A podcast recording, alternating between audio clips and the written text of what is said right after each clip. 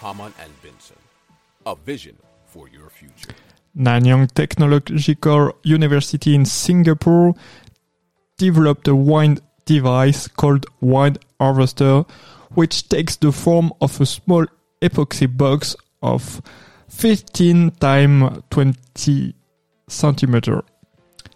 The system starts to produce electricity as soon as the wine reaches 2 meter by second or little over 7 kilometer by hour.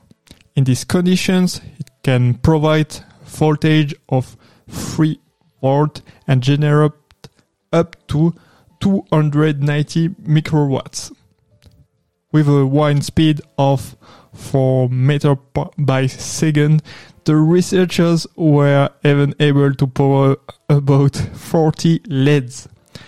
The device serves as a potential alternative to small Li-ion batteries. Hamann and Benson has launched the first public impact index to evaluate companies on their positive impact on our society. I invite you to consult it in the notes of our program or on our website. Hamann and Benson, the vision for your future.